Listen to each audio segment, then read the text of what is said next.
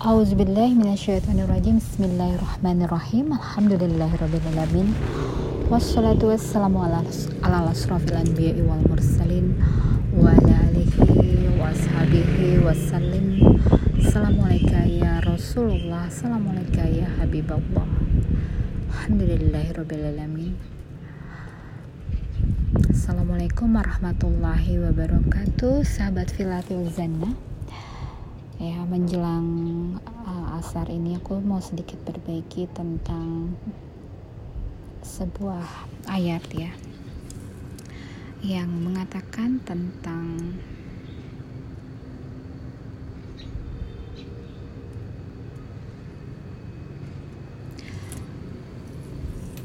manusia itu dahulunya satu umat Lalu Allah mengutus para nabi untuk menyampaikan kabar gembira dan peringatan.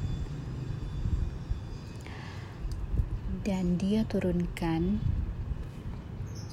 bersama mereka kitab yang mengandung kebenaran untuk memberikan untuk memberi keputusan di antara manusia tentang perkara yang mereka perselisihkan. Al-Quran ini hal yang paling banyak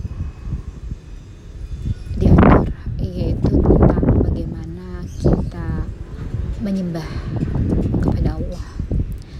Karena ada karena salah satu sifat manusia itu memiliki kecenderungan uh, sifat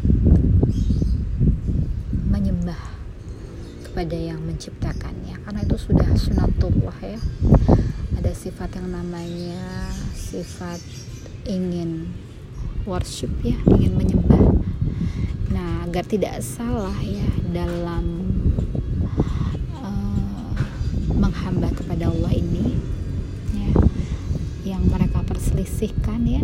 Jadi banyak sekali penyimpangan perkara mereka salah dalam segala macam hal yang menyangkut menyembah kepada Tuhannya makanya itu Allah berikan utusannya menyampaikan kabar berita gembira dan peringatan. Ya, hal paling utama yang terpenting yang harus benar-benar diutamakan yaitu bagaimana kita menyembah kepada Allah. Jangan sampai kita membuat sebuah patung berhala yang dijadikan sebagai tempat kita menyembah. Untuk itu Allah utus utusannya ke muka bumi ini untuk sebagai cahaya penerang jalan menuju kampung halaman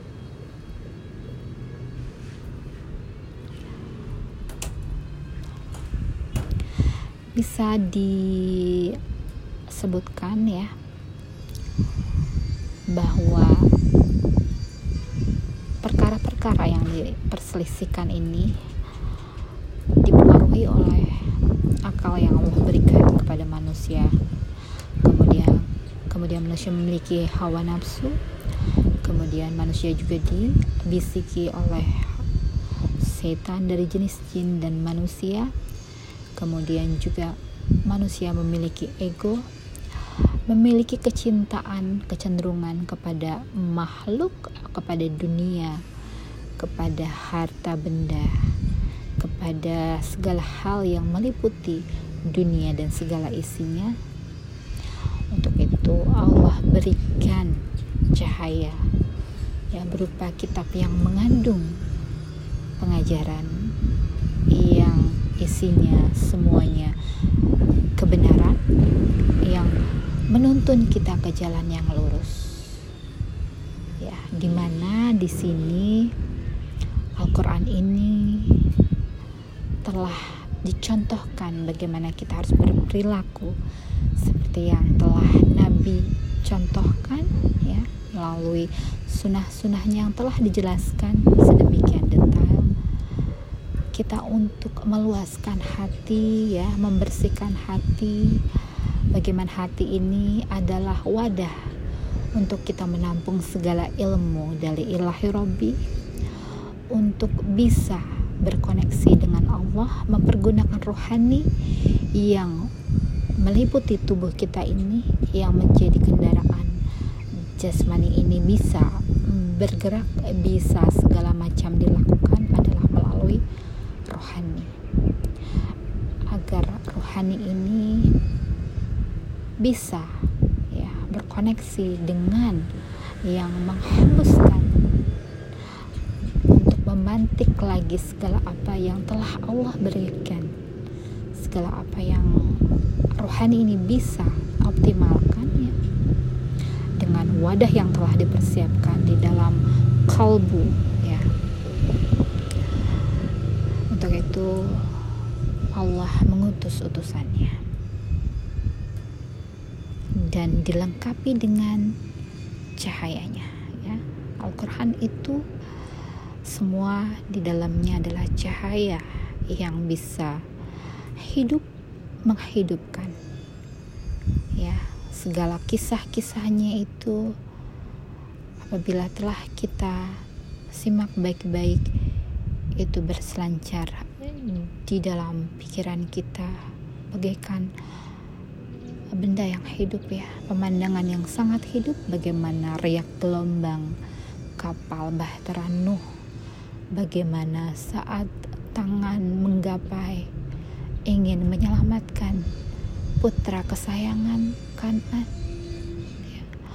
bagaimana laut dibelah bagaimana riak